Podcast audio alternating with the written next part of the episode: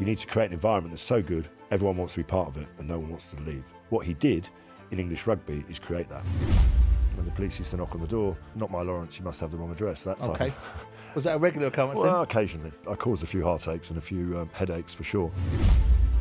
If you can catch, you play rugby, and if you can't, I guess they stick you in a boat and you row. But? Right, okay. you're not dealing with a rational human being, right? You are having a conversation with someone who's about to go into battle. He's got the best win record. yeah, he's got the highest percentage I mean, of, of, of winning. I, I have to say, picking up from a few things that you've said, I'm not entirely sure that you're one of his biggest admirers. No, no, no, no. I like him. I like him a lot. This is Up Front with me, Simon Jordan. I believe there are a lot of vacuous, uninformed, unchallenged opinions out there. I want to get to the bottom line and cut through the nonsense. So, with this podcast with William Hill, I'm going to get people with strong views who think they can stand them up to proper scrutiny. There's a good chance I might learn something along the way, and more importantly, so might you. Joining me in today's episode, a man who in his chosen sport reached the very pinnacle, in part inspired by tragedy. A captain on both the domestic and international fronts, a one club man. He played three Lions tours, securing four Six Nations titles for England, and played an integral part in the historic 2003 Rugby World Cup triumph. Lawrence Dallaglio, welcome to Up Front. Yeah, welcome. Lovely to be here. Nice to Thank see you. I was saying to you before we went on air, have I lost my mind? But I'm pretty sure that you and I sat on a flight flying back from Portugal at some ridiculous football league uh, conference that I was bitching and whining about having to attend. Yeah, absolutely. And I think you were there as, as a guest of some shape or form. I was. I was there as a guest of uh, a friend of mine, Steve Hayes, who, who owned Wycombe Wanderers at the time. I know Steve, yeah. And um, yeah, I uh, I went to my seat one A, but you were sat in it, so I thought, well, I won't I won't argue with him. I'll just let him sit there. I'm pretty sure if you'd have asked me, mate, I'd, I'd have moved. um, one of the things that we do, Lawrence, in this podcast with guys like you is, for want of a better expression, find the why, find the trigger that built you into being the person that you were. What were the driving forces? What made Lawrence Dallaglio from where he started to where you are now? What were the triggers for you?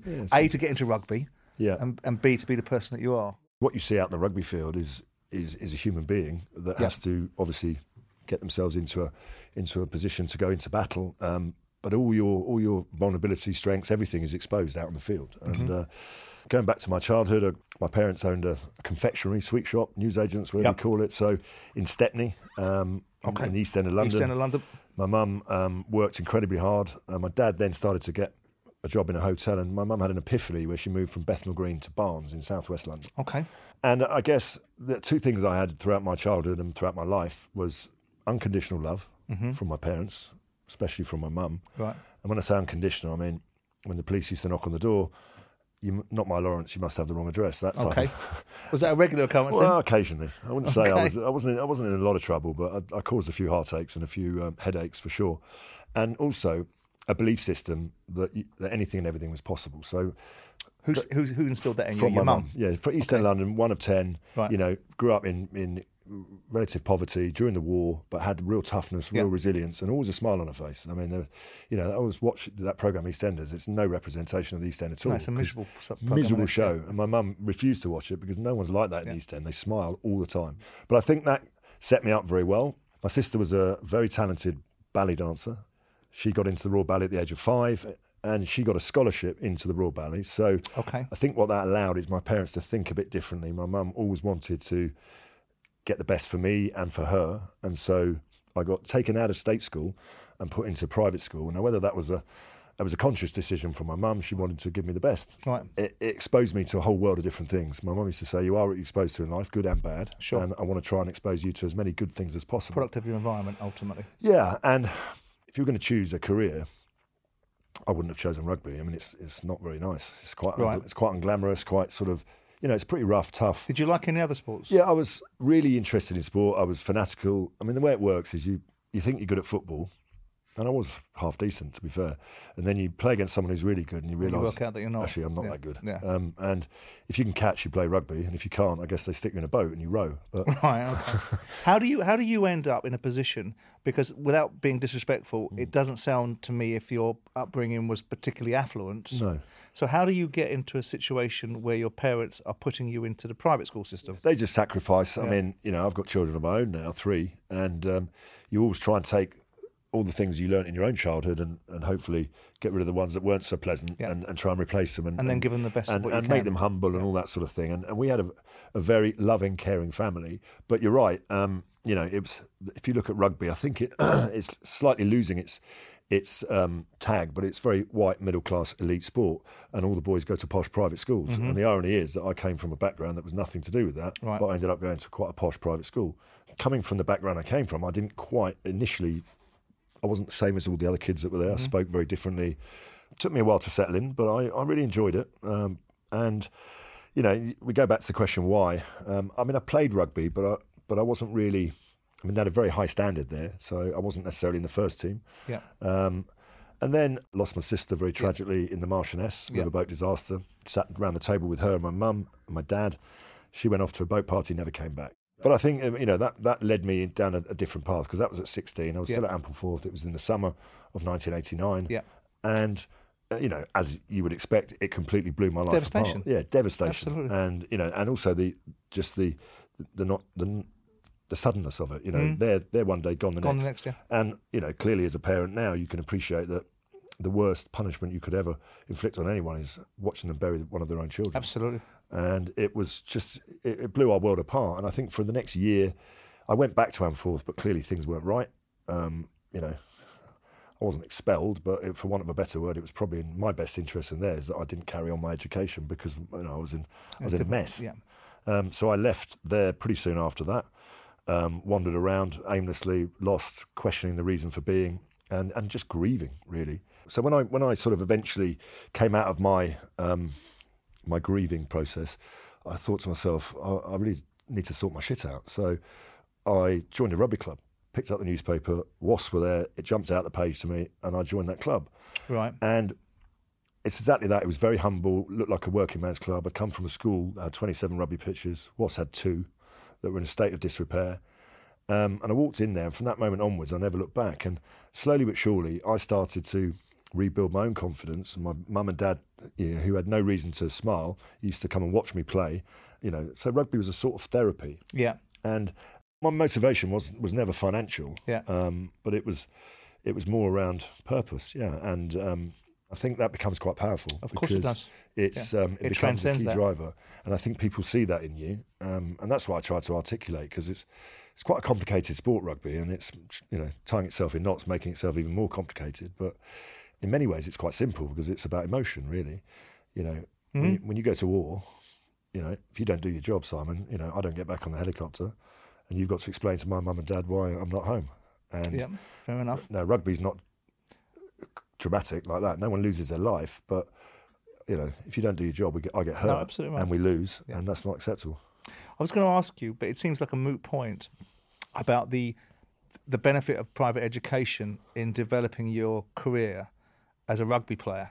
Because, and the reason why I was going to ask you that is because I want to link it into what Eddie Jones said, which was about privilege and adversity. Because I do think that we live in a society where people aren't particularly resilient, they aren't particularly, uh, they don't they don't have a great deal of fortitude, and so I and there aren't many leaders about. No. And so uh, the kind of whilst he was going off on a tangent and railing against certain parts of the establishment, I didn't think he was too far No, fundamentally he's not. But wrong. equally, if you're if you're trying to, if you haven't got leaders, it- whose whose responsibility is it to create them? I mean, it's your job. And Can if you, you? and if you if Can you create a leader? Yeah, well, I think you can by giving them some responsibility. Um, But does that create leadership? it can do. It But even do. you are, aren't you a leader? You are even you can sophisticate your leadership, you can refine it, and you can educate it. And but can you create a leader? I think if you haven't got them, you need to. So you need to find a way of creating them, and I think you can. I, th- I think it is. It is. Um, you know, sometimes, you know, if I, I feel with Eddie, he, he's a he's a really good bloke, right? Um, and I know him quite well. And if you if he sat here, we'd have a really interesting, honest conversation. But when he when he runs his teams, um, he's so controlling, and so um, he, he just has this aura and personality where he has to be in charge of everything. And that's fine, but you know, as, Right. as far as I work out, mate, you're not the bloke getting your face smashed in at three o'clock. So, um, you know, that's we'll do that, but we're definitely not doing that. And I, I think what he needed in this England setup was someone who challenged him a bit more. Um, Okay. I, I think to build a successful team, um, from my own experience, and not just on a sports field, but in life generally, you need trust and consistency. You need to trust a group of people, um, and you need to be consistent with the message that you tell them over Mm-hmm. and over again, and you get better and you get better and you get better. Eddie Jones, when he took over England, he's he's had a successful CV, but there was a very um, familiar pattern to it. You know, he'd have instant success, and Yeah. then and then that.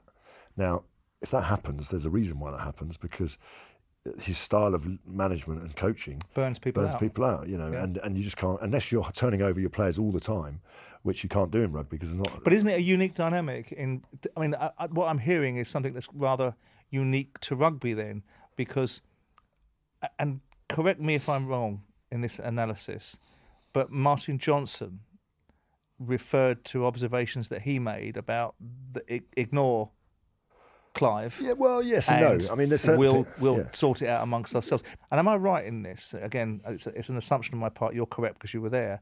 That in the dressing room at half time in rugby, it tends to be the players that are more dominant in what's being said rather than the coach. Is that wrong or right? That's wrong. I think what we have to recognise in, in our sport, or I know, is that you know it was an amateur game, right? I'm sat there, you know, I'm, I'm in a rugby club with builders, brokers, entrepreneurs, students, posh public school boys, the whole melting pot Yeah. of different people. The game overnight goes professional, right? In 1995, a lot of my mates sat down with me and said, "I'm not as good as you. I'm going to carry on being an architect."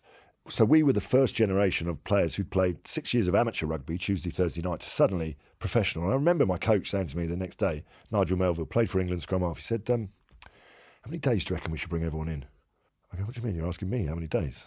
I said, "Well, I think Saturday's quite important, so let's get them in on Saturday and let's work backwards from there." So what I'm saying is there was no precedent for how you coach a rugby team Right. professionally. So what you're assuming is that what these coaches are telling you is right. I think a healthy and, and successful team has uh, is coach led, but it's player driven. Okay, And I think there's conversations that happen during the week. and that's a uniqueness to rugby, though, isn't it? well, I, I just think it's uniqueness to, to teams that are successful uh, consistently. The coach can't play the game. No, but in other sports, you know, the fundamentals of football are different. Coaches they are, change I- the dynamics of it. But I'm They- obsessed. I'm obsessed. I'm sorry. I'm, I'm just you know I, I love football, but I just can't believe that success and failure is attributed to one person. It's just ridiculous. When you win together, you lose together. Granted. Now, you know if if you win. The coach is obviously a big part of that because his tactics and what he, how he Oh, set but there the is a up. fundamental difference when you say, for example, in football, when you look at Pep Guardiola and what he's doing. Okay, yes, he gets the, one of the biggest checkbooks to be able to do it with, but still the unique perspective of the teams that he creates, the manner in which he creates them. There is no doubt who's running this side. If you don't do precisely what you, he wants you to do, you'll be gone. So it's slightly more coach influenced. But uh, but I also think that he's unique. That's one way of doing it. But I, but don't think every person can replicate that. Well, then look because, at- look at because, another because they haven't got the players and they haven't got Granted, haven't got his. his but then uh, you can look at Klopp as another example, or you can look uh, closer to home and one that will probably pull the heartstrings that you have because you've been two two international teams that were, that were in your psyche. Italy and England in the European Championships. The reasons why we didn't win the European Championships final probably is because Gareth Southgate sat with his thumb up his arse, whilst Mancini changed things because of that different factor of thinking that exudes in the mindset of someone that's committed to Okay. changing things and has a unique perspective and is a winner, in my view. So uh, it's fascinating. So Yokohama, which was England's last and probably greatest ever performance against New Zealand, Yep. no one really thought they'd win. 34 seconds, England score their first try. New Zealand don't score their first point until the 60th minute of the game. And ultimately, England went on and recorded a famous victory. Now, even I, with all my supposed rugby understanding and emotion, etc., was seduced into believing that England would actually win the next game. Right. But if you actually analyse, um, you know, history, every team that beats New Zealand in a World Cup goes on to lose afterwards because it took so much out get of them. that result. uh, So, so much out of them. And I reckon if you asked Eddie Jones honestly, I reckon they did exactly the same training week. So to your point, you've got to be smart. You've got to change things. Hmm. But if you don't know that and no one tells you that, then you're not going to do it. We, in 2003, we had that scare against Wales in the quarter final where we gave them a glimmer of hope that they might beat us. And then actually we ran out quite comfortable winners in the end. After that game, we didn't do a single bit of training for the rest of the tournament. It was just about preparing ourselves. Right. And it would have been easy to just do the same things over and over again because that's what sport at the highest level is repetition, practice, scenario planning. But actually, occasionally, you do need to change things. And it's the players and the coaches that do that in tandem. I want to go back to the leadership thing with you Yeah. because uh, you know you were a leader, you were a, a, a captain of your club, You're a captain of your country, and we'll talk about that in a moment. Um, and and I remember speaking to Graham Souness about leadership and what it was and what it uh, what it represented to him and what he thought it was, because I think there's been a vast change over the period of time of what people think leadership is. Yeah. What did you think leadership was? I think um, leadership to me is about persuading people to, and taking people to places they wouldn't ordinarily get to themselves. Yeah, I think that's right. And um, you need to be able to dial people up and dial people down and just, you know, have that chemistry. And successful teams, it's not about one individual. It's about the alchemy that exists between the coaching group, the playing group, and and it's about having honest conversations. You know, leading is about being honest. You know, I think so. I think that, uncomfortably honest conversations as well. But but when I say that. That's, that's not on social media. Yeah. That's not on um, you know in the papers. It's about behind Face closed face. doors, face to Face face. to face. Would you like to explain what you're doing on Saturday? Because it doesn't appear like you're doing your job. Yeah. If you want to watch the game, you know, pay thirty quid like everyone else. You know, it's it's just simple, honest conversations with people. The thing you can't measure, and if you could, you'd be a very wealthy person, is what's going on in people's heads and what's going on in their heart. And I'm very big on this because my drivers, as we discussed for rugby, weren't about my love of the game. They're about the head and the heart. Mm-hmm. And I think if you, especially men, because they're quite vulnerable really, and they don't like to talk about it. But when you're in a in a changing room with a group of guys, ten minutes before kickoff, they're all international rugby players, all great players. Yep. I'm not going to tell them how to play any better.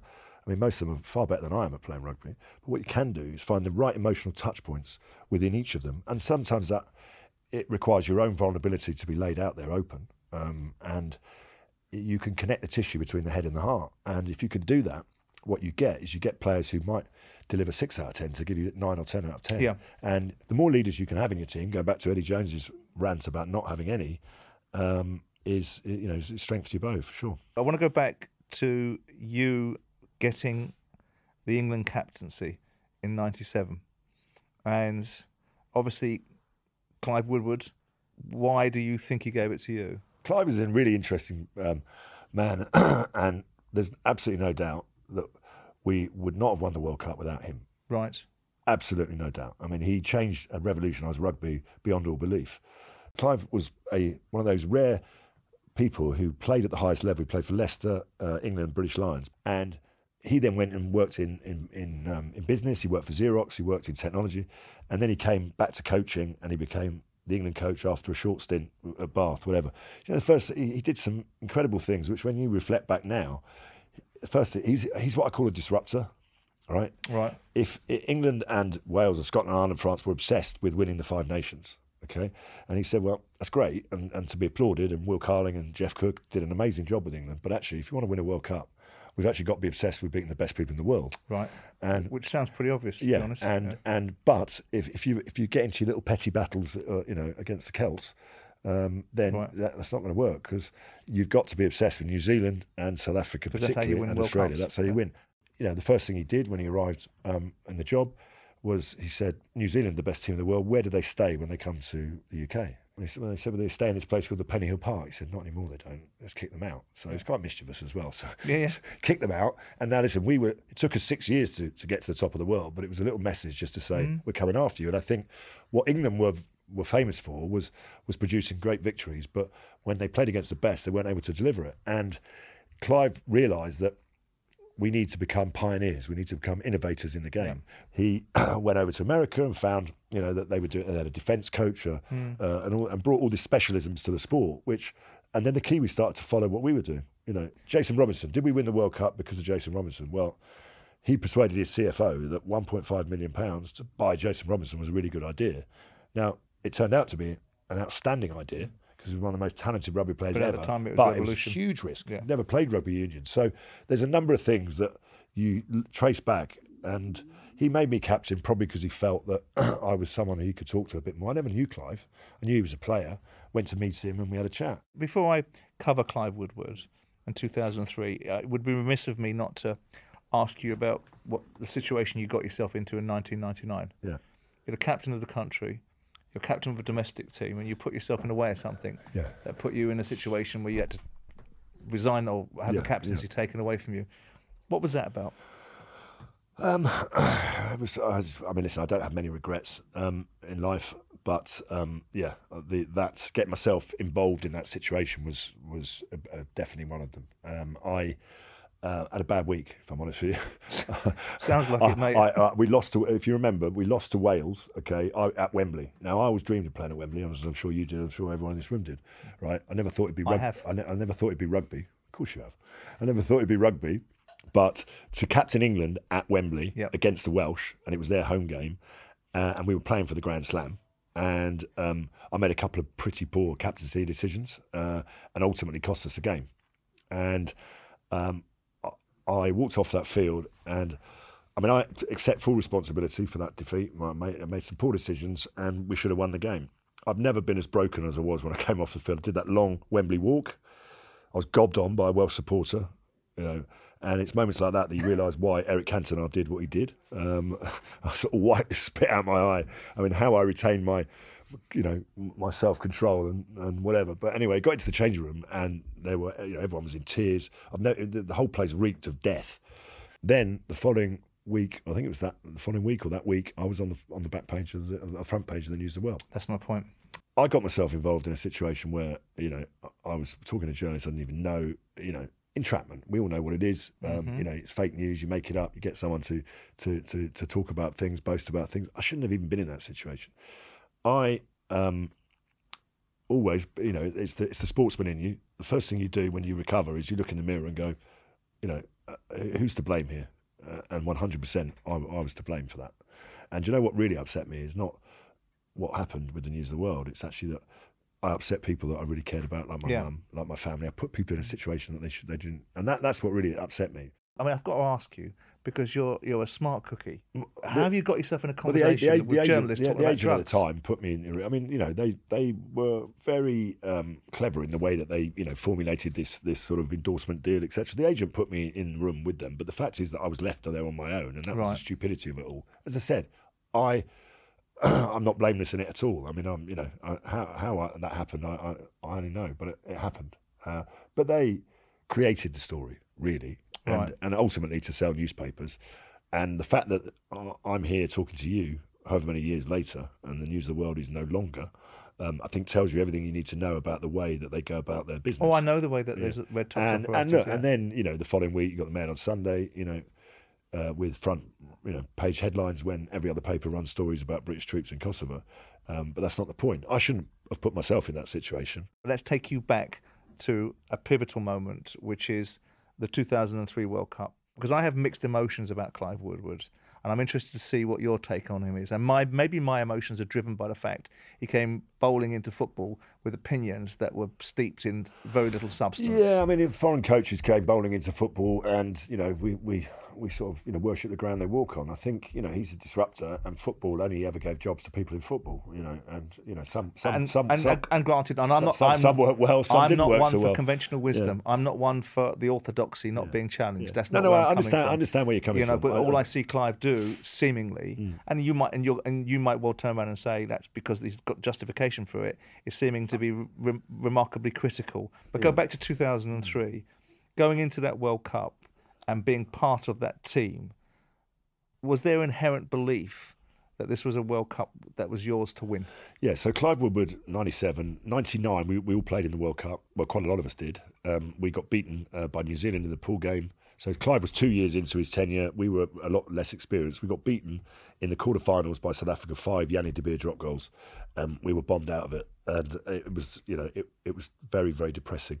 Um, I guess in the aftermath of that, Clive was given a vote of confidence by the uh, by Fran Cotton and the RFU, and he was given the job. And that really, out of the ashes of that devastation, um, and Jonny Wilkinson was part of it, Mike Johnson, I mean, a lot of the people that ended up being in 2003. So we'd been through that experience. Now, I know you talk and sit here with lots of people involved in sport, and you know they say you have to you have to go through failure to get success.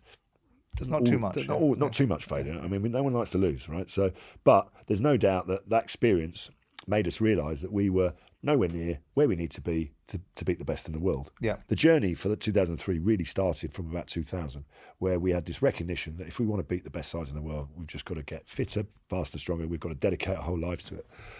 We won pretty much 14 games on the spin, home and away against New Zealand, South Africa, Australia. I mean, that is, that is the record I'm more proud of than anything in the world. Interspersed in that was a defeat to, was a defeat to Scotland in 2000, Right. and you know everyone was doubting whatever. But and if you you know when you read out whatever whatever trophies you, you win, I one Grand Slam. Probably should have been about three or four, really. But that's by the by. Would you swap those for one World Cup? You know, I don't know. You'd rather have them all. But we learned some very painful lessons. But by the time we arrived in in um, in Australia, we were in exactly the same position as Ireland find themselves in right now. We were the number one ranked number one side in the world. Right. We'd beaten the Southern Hemisphere consecutively, Yeah. home and away, and we'd already gone that summer of the World Cup down to Australia and New Zealand and beaten New Zealand and Australia in Australia. I think everyone realised that actually, you know, we've still got to go out to Australia and win, but we are we've put ourselves in a great position. Uh, there was a belief, and I phoned my mum and dad and said. Uh, are you guys going to come out to Australia? And they said, oh, yeah, we're going to talk to you about that. We have, you know, money's a bit tight. I said, look, I can't say this publicly, but I think we're going to win this tournament. You know, I really believe we are. I said, uh, you got to be there because I said the only And this was at the beginning of the tournament. yeah, this was well, this was this was about a month before. I said, you have Right. to be there, and you have to be there for nine weeks because I think we're going to be there for nine weeks. Yeah. And I said, I'll pay for it. I said because you've given me everything I've ever had in my life, And I want you and to I be want you to this, be yeah. there to celebrate it. And obviously, it all finished with a lovely fairy tale ending. What kind of captain was um, Martin Johnson? Because it strikes me as that, that Clive lucked out there Yeah. because he had you as his captain. That situation that we've just discussed. Yeah. Martin Johnson goes in as captain. Yeah. And I remember instances against Ireland where you have this psyche of the England team. They they go out and they line up in the wrong place. They refuse to move, and I think that's fucking great.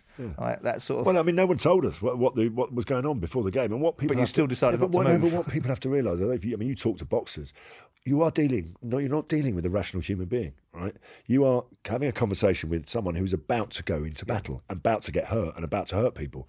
So therefore, you're not dealing with a, with a rational. So when when people talk to you five minutes before kickoff, I mean, what place do they think you're in? Mm. You know, so. It, it's, you know, there is a bit of forgiveness there because you know, it wasn't us just being stubborn. No one had told us. but I think it's great. I mean, it was, well, what was really Didn't it great, exhibit the psyche what- of a team? yeah. Well, what was really great is that the um, you know the Jobsworth who came out to you know move us. He said to the referee desperately, Jonathan Kaplan, little South African. He said, "Mr. Kaplan, please, would you mind asking the English team to move to the other side of the pitch because they're currently on Ireland's lucky side of the pitch." I mean, it's beautiful, isn't it? And the referee, who's not known for his sense of humour, said, "Listen, mate, there's no chance of these blokes listening to me when the game starts, let alone before it starts," which I thought was quite good. But look, it, the game was won in that instance. Really, Yeah. they were going for the Grand Slam as well. Don't Yeah. forget, and um, I think it was nine three at half time, and we ended up winning quite comfortably. So. Yeah, Martin Johnson was um, and is well was an amazing rugby player. Forget the captaincy for one for one second. He was probably one of the best players in the world in his position. And people forget that because they always, because you're captain, they always think about the captaincy. Yeah. And the other thing that he was very good at was being able to treat every game as the same in terms of it, you know. So for those people who get a little bit nervous and overexcited, he could bring them down. Yeah. For those people who weren't there, he could bring them up. Bring them up, yeah. I, I wasn't qu- quite like that. I think that emotion sometimes sometimes you need to be a little bit more emotional for certain games than you do for others. Or But- different strokes for different but also, he was also very good at, at recognising that, you know, the majority of time he's he's got his head buried, you know, in, in the second row, Yeah. and therefore there are people in certain positions in the team, the back row, um, scrum half, fly half, who who have to make decisions. You know, um, I think what he tried to do and what he did very successfully is try to simplify the game because it's so complicated and everyone gets you know bamboozled with stats and numbers and all this and so it's just you know it, It's this and it's, it's this and this, and that's it. And, and, and people like that. So we're, we're very lucky. And as you said, we had a number of other leaders in the group. Um, and I think that ultimately, we when we went out for that Rugby World Cup final, um, it's, a, it's a tough day. I was thinking about it with the Lionesses the other day because unfortunately it ended up being um, uh, in disappointment. But I had a worry that they'd played the hosts already in the semi final. Yeah. And they, they almost did what England did in South Africa, in uh, in Japan, where they'd beaten New Zealand. Right. And that almost took that so much out of them. yeah. That was their Everest. And I think Yeah. to try and build yourself up again, whereas we went into the final, we weren't playing the All Blacks because we'd watched Australia beat them the day before. Um, and I got to say, I was quite pleased with that because we had the dream final, we had the hosts Absolutely. in their own backyard in the final. Now, we And they're always so magnanimous, Australians, aren't they? oh, all the way through the tournament. Yeah. Dad's Army, you know, is Yeah. that all you've got? Yeah. We just beaten South Africa by 30, 25 points. Is that all you've got? Um, but we, and they actually advertised where we were staying. Go and make as much noise as you can t- tonight before you know, so that we wake up. You know, it was just incredible. It was laughable, really. David but we, of the world. We'd beaten Australia six, six times previously, so we knew we were a better side than them. They knew we were a better side than them, but you've still got to go out there and prove mm-hmm. it. And we had all day, and it was a roasting hot day in in uh, you know in Sydney and Manly Beach, and you just want to go outside and just chill out and get your head straight. But you know you've got fans, you know, outside whatever. So you were like goldfish, you know. And we eventually got ourselves to Homebush Park, and yeah, I mean, look, we should have won that game by a lot more. There, there's this amazing psyche. I mean, England are the only country in the world to have won a World Cup at football, rugby, and cricket. Probably because there's not that many sides that play that sport, but every single one of them has gone to extra time. Um, so we, we obviously love a drama. Don't we? There's, Right. there's some I don't know. There's something about it really, um, and England probably should have won a lot more than they have done. Not just in rugby, in, in lots of different things. You think? Yeah, definitely. But closing the deal out is not Yeah. easy to do at all. And, It's an interesting statistic. I'd never thought along those lines. I mean, 1966, Of course. 2003, Yeah. and 2019, In the- and now cricket. actually, sorry, Yeah. we won the 220, didn't we as well? But but but you know the and it's it, it- yeah it's it's it's definitely I mean and, and actually that played a bit of a part for us because you know um, Ben Cohen's uncle George, George, was yeah. you know he came into the came in to speak to us before the before in the week leading up to the final. You know, and it and it and it not that we needed to connect the two together. No, but but it, but it but it did, and Yeah. it didn't hurt at all. Um, but uh, yeah, we, we did make life difficult for ourselves. I mean, we should have been outside by half time. Uh, the game should have been done and dusted. Give credit to Australia. Of the six times that we played them before, they'd never played that well. And they actually played very well. Probably the best they played. Well, they, they, they probably had to to some Yeah, extent. They're playing in front of their home And fans, aren't they? Home advantage is a big factor. I mean, France are one of the favourites for the tournament. There's Yeah. been, uh, I think, there's nine World Cups. Three of those nine so far have been won by the home team. So it is possible, but pressure can sometimes work against you. You know, Mm. New Zealand won it when Dan Carter got injured, and they ended up phoning up their fourth choice fly half who was fishing down on the Waikato and said, "Mate, you're in." and they just got over the line, but it was nip and tuck when they were so much better the side. So it's it's not easy. It's definitely not easy. Much harder away from home.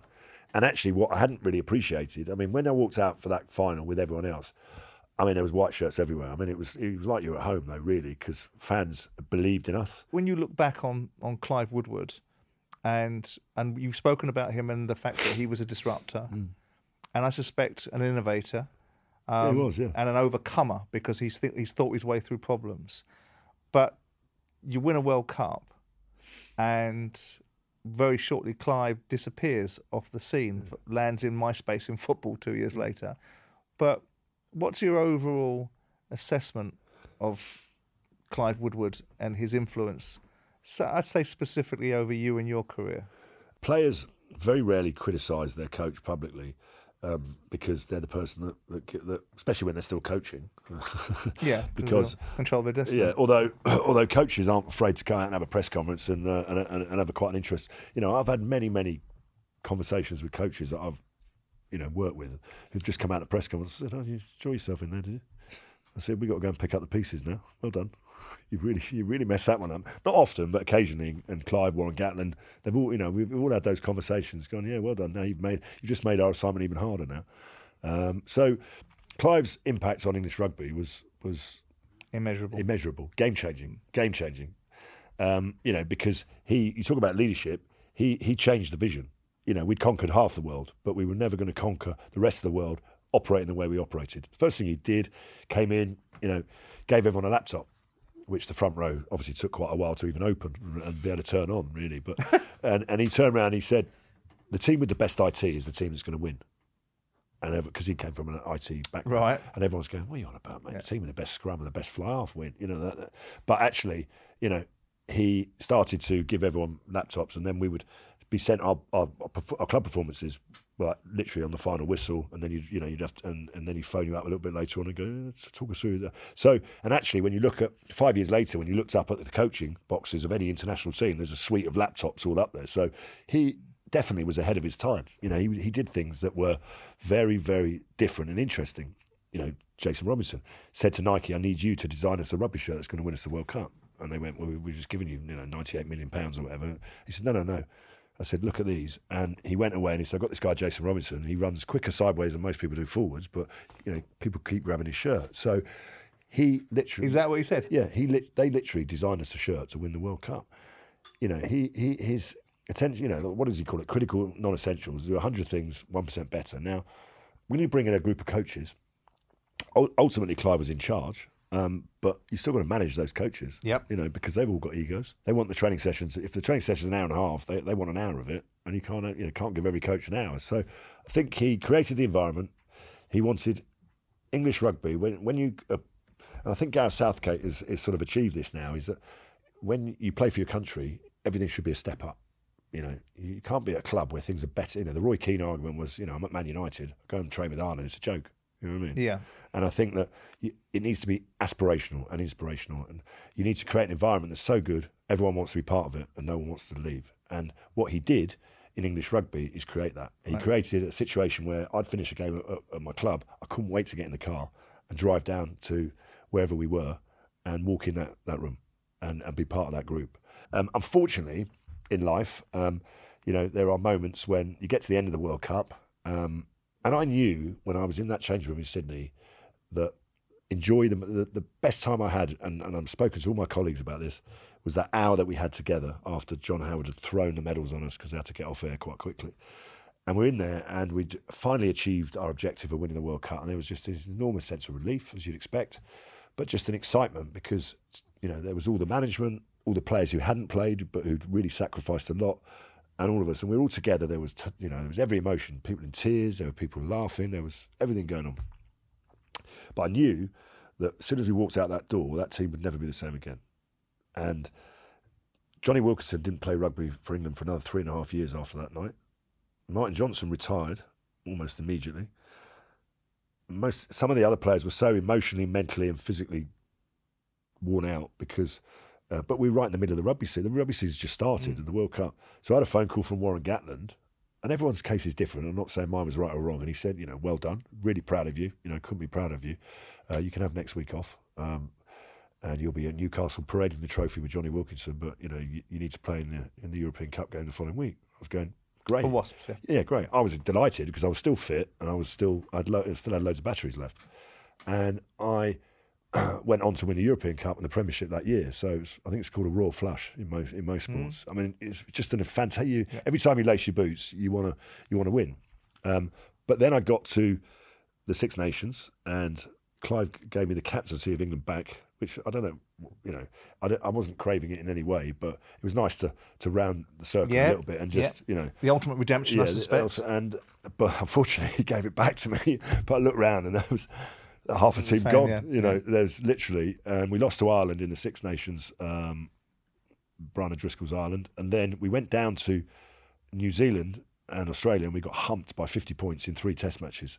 And look, Clive, you know, understandably. Um, had sacrificed his life as well to to the cause, and, and he was starting to get some interesting phone calls. I was with him when Rupert Lowe phoned him up, and we were at the Pennyhill Park, and we were did, just before we were going on tour, and I went, "Oh, get a job in football." right?" There's a strange little conversation between Rupert said, Lowe and Clive. I said, you get a conversation in football, are you? And he was obviously denying it. But I think his, you know, his head was definitely in a different place, Mm. and he decided to pursue that. But the RFU, uh, there, there is some accountability that needs to happen really at the RFU because I don't think, and look, I'm not blaming individual people, but not building on that legacy was poor. Well, that's my I. I don't think England have ever quite got that right, right? Because the, the, the subsequent appointments of England coaches would, would, would be testament to the fact that they, they, they didn't make the right appointments. Well, that would be my next point because it would appear before we get out into England of today, I mean, all roads lead to that particular point because post a Rugby World Cup that we've won in 2003, you would think that would be the launch sequence Yeah. for continued success. But it isn't. Yeah. It's the polar. Okay, we get to the 2007 final, Yeah. so that's not bad for the defending champions. but other than that, we don't win. We don't win a Grand Slam for 12 years. yeah, there's no right to do it. We don't even win the But, championship. that, we but don't that's even not win the the point. Is it normally you would expect when you've when you've when you've when you've given yourself an opportunity Yeah. to build upon something, you'd build upon it. So that leads me into where we are now. I mean, this period of time where there's been a lack of success. Okay, Eddie got us to a final in 2019. Um, and as you say, there's no God-given right to win anything, but you'd like to think that you'd start to win things uh, yeah. more regularly. Yeah. Um, what's your? I mean, what? I mean, what's your assessment of the journey that we've been on since the World Cup, Eddie Jones's tenure, and where we are now? Um, Because he's got the be- he's got the best win record. yeah, he's got the highest percentage I mean, of, of, of You winning. I, I have to say, picking up from a few things that you've said, I'm not entirely sure that you're one of his biggest admirers. Have I read no, that no, wrong? no, no. I like him. I like him a lot. I like him as a bloke. Uh, he's, you know, he's loose, um, and that's not why I like him. But he's loose in terms of what he says. You Yeah. know, he says things, and you Yeah. think, oh, that's a bit, that's a bit, you know, he can't say that. He's done it in press conferences, isn't he? Um, and you know, he used to throw grenades. It was much more fun when him and Clive had press conferences. I'll tell you what. I mean, no, no wonder the whole press would be there because you knew it'd be lively, and uh, they'd just be throwing grenades at each other. Um, but I think he got the job because England were at their lowest ebb. Yeah. England had given the job to three coaches who have turned out to be amazing coaches. They're all in Ireland, or Yeah. one has now moved to France, Stuart Lancaster.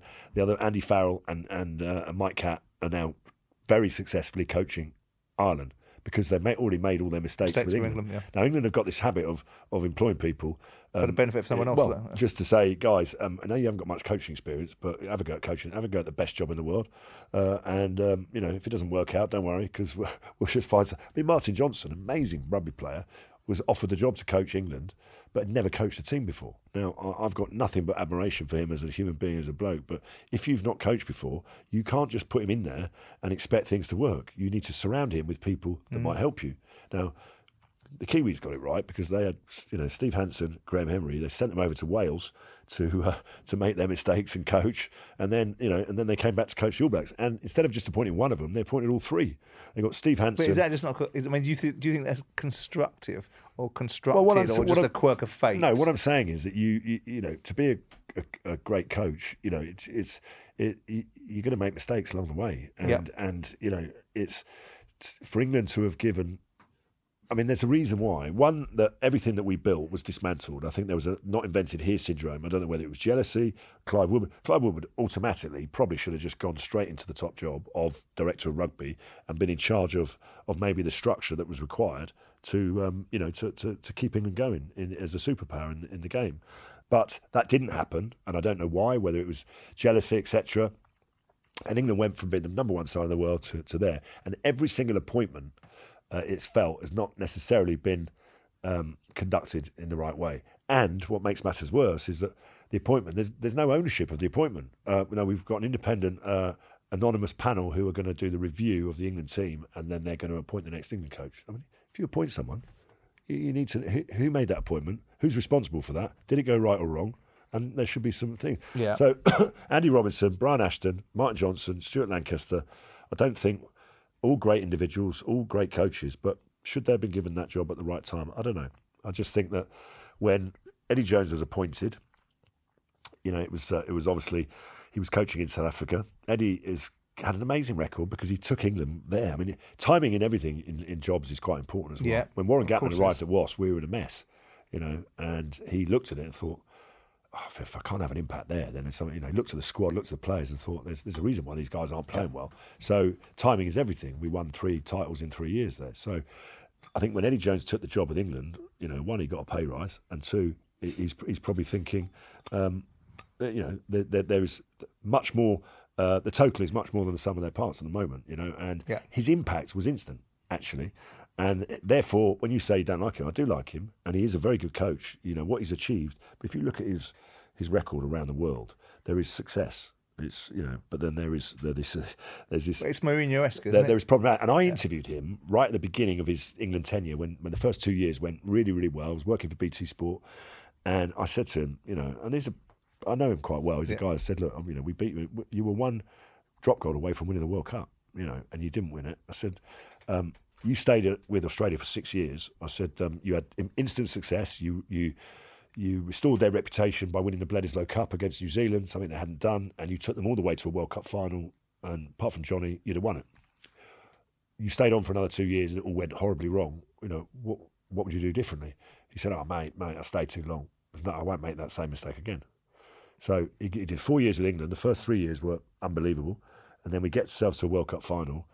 It goes horribly wrong um, in the World Cup final, and they do a review and they reappoint him. And the next two years, you could tell was you know it's, it's almost like history's repeating Yeah. itself. Um, so I, I think that. Uh, Well, I guess he is what he is, isn't he? I mean, yeah, but if someone, if you, so he- so he said, I'll never do that again. So you know, losing the World Cup final, he, he could have stepped away and said, right, that's two I've lost now on, on you know, one with Australia, one with England.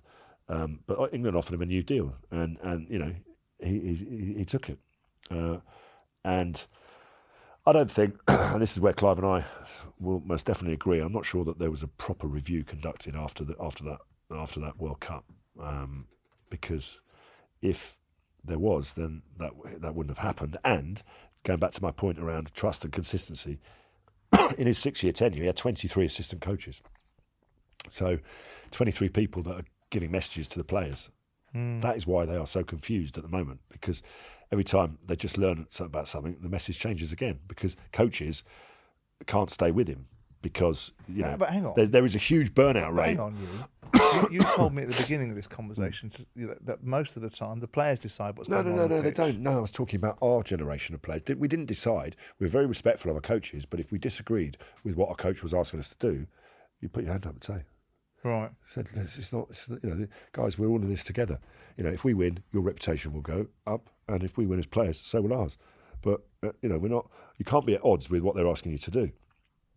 I think you should run and score a try against those three meatheads there in the line. Well, no, I don't want to do that. Why don't I run at the space over there? That looks like a far better idea.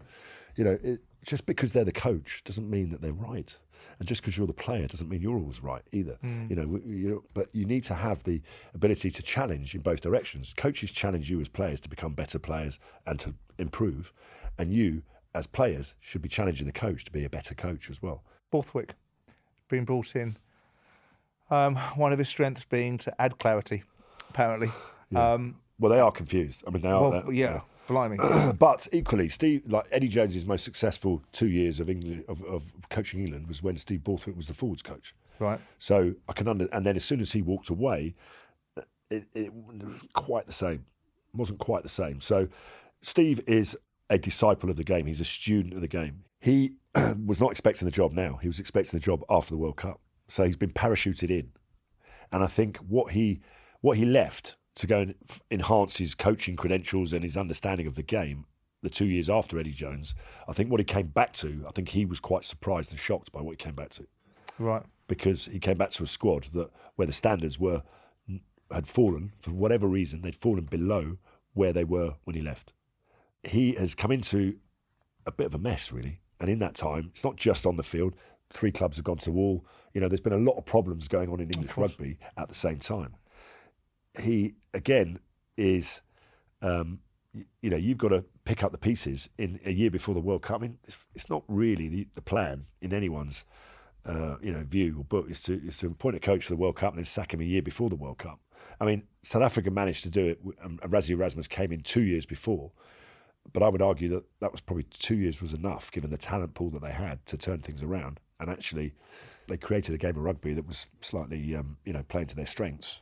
I mean, it wasn't it wasn't the easiest on the eye. But they lost. They lost the first game comfortably to the All Blacks, right? And everyone forgets that comfortably.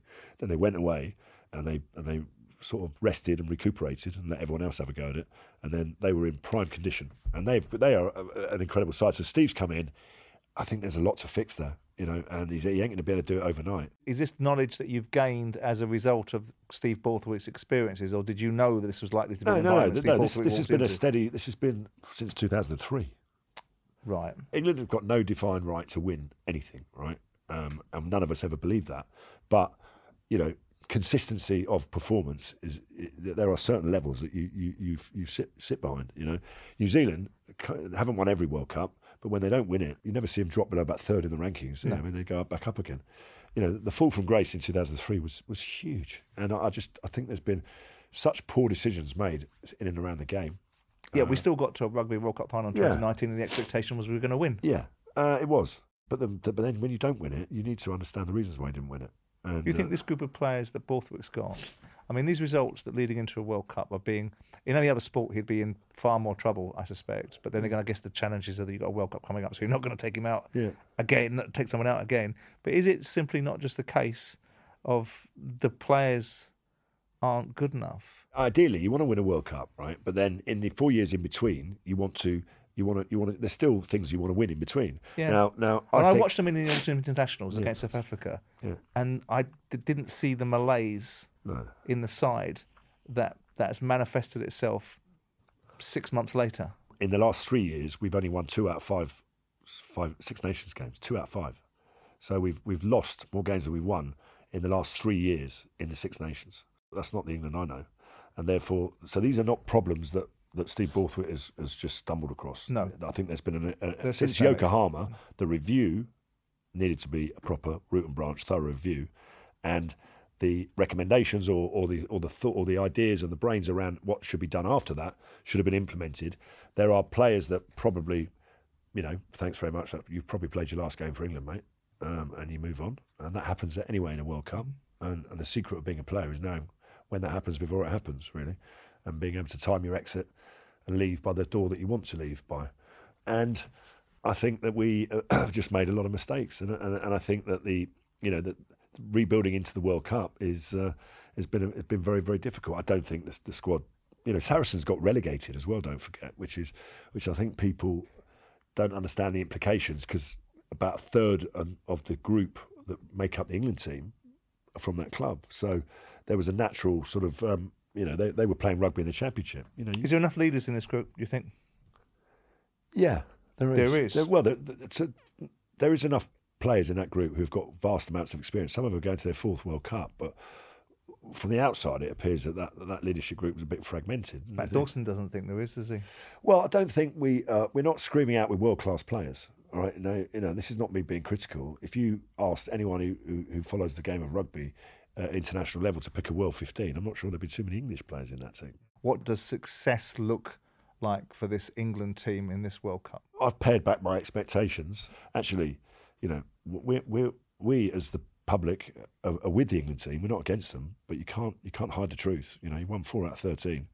We've lost three out of four warm-up games. We've arrived at the World Cup without our captain and our not the only number eight in the squad. Would it make a lot of difference to you if you saw or heard players owning their experiences? Because it seems to be a thing that resonates with you. I think the fans deserve it because you know fans pay a lot of money to follow their Yeah, team, and I think fans deserve to. Do you know footballers really come on in, in many ways? Because I, I remember there was times when I used to watch Match of the Day or watch a, an interview with a footballer. I used to think, God, what are you saying? It doesn't make any sense at all. And actually, now what we've what we've done with football players is, is they've they've actually not all of them, but quite a few of them, like they're, they're really happy and talk to camera and they talk in a, in a vet. They've really, really changed. Yeah, they've developed, yeah. Have developed beyond all belief. Rugby players seem to have gone backwards. You know, everyone talks about drive to survive and all that stuff. You know, and it's like the model for you know growing a sport. Formula One are used to having people around them all the time, but the only way you can really fall in love with the sport if you don't if you if you've not been brought up with it is to understand the human beings that exist Yeah. behind the game.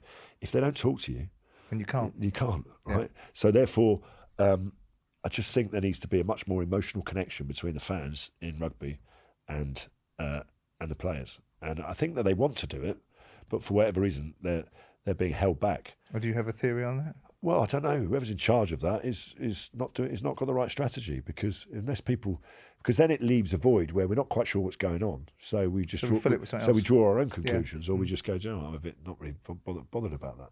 You know, you have got to take people on a journey emotionally with you.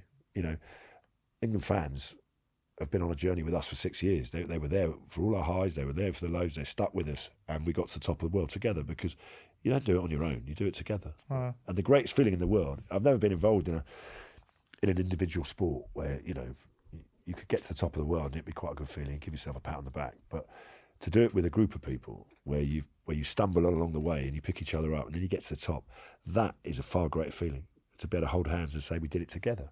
And I think that's what this this England group my expectations are that they'll qualify for the quarterfinals and they could potentially beat um, any of the teams. They'll, they'll, play either Wales or Australia in the Yeah. quarterfinals, both of which um, Eddie Jones's comments and Warren Gatland's comments, you know, might might be good, might be bad. You never know. Uh, England will have their own motivation, so they could actually find themselves in a semi-final.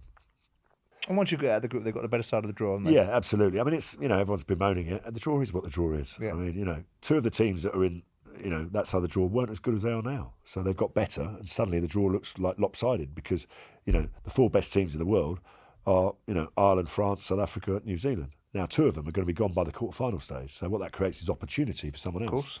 So it will be. Um, it will be a, a very different World Cup because rugby, a bit like football, is changing all the time. There won't be any red cards because the referees will go, that's a yellow, and the, and the bunker referee will decide if it, the, the, the TMO or the VAR will decide if it's a red. There will be a lot of things that are different about it. Um, New Zealand will play some amazing rugby. They'll probably play, you know, the best rugby in the tournament, but they may not win it because I'm not sure they've got the, the forwards that are. Who do you think will win it?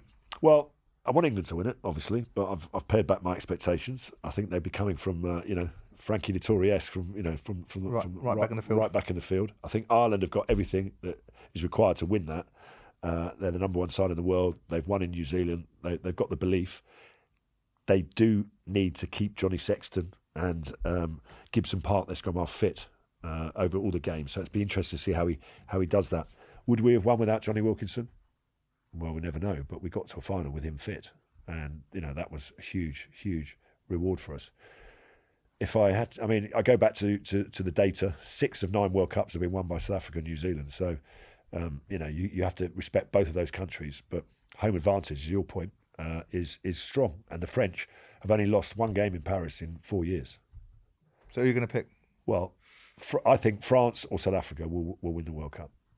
Um, and I, I can't choose between the two. I said South Africa last time. Well, you must want the South Africans to win because you want to retain the retain the title No, of the no, only. that- that's where you, that's where we differ because I would like nothing better to, for, for than England to have won two World Cups since uh, since 2003 because I want other players to experience the feelings that I felt. I was in. Don't forget my last game of rugby for England, international rugby was in 2007, and I was in the World Cup final dressing room. We just lost the final, and you know the emotions were as you'd expect, you know, traumatic.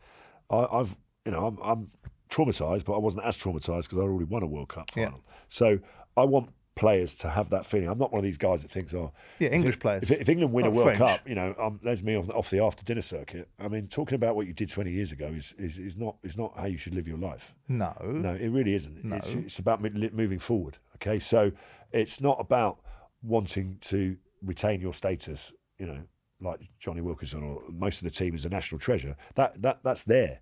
You know, it's about it's about building on that, and I, I want players to experience that. I would prefer either France or Ireland to be on there rather than New Zealand and South Africa because they've won it six Fair times. point. They've had enough. We, Fair you know, point. You know, we don't we don't need them winning anymore. So if it's not if it's not going to be it can't England, be England. if it can't you- be yeah. England, then any Northern Hemisphere side will do Yeah, us. and those two are the two best sides in the world uh, by rankings, and they've played the best rugby over the last 12 months. So it's nice to see if they can take that onto the biggest stage of all, where there will be pressure. Pressure, if you're French, you see yourself on billboards all over the country. You know that, that- I mean, Dupont, they've got the best player in the world. It's amazing, but they've got to deal with that. And I hope they can.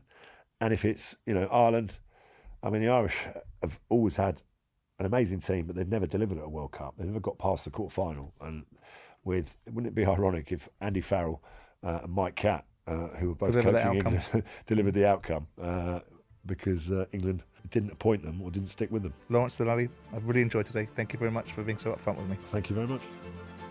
Up Front with me, Simon Jordan, is brought to you by William Hill. Future episodes can be found on YouTube, Spotify, or wherever you find your podcasts. 18 plus, please gamble responsibly.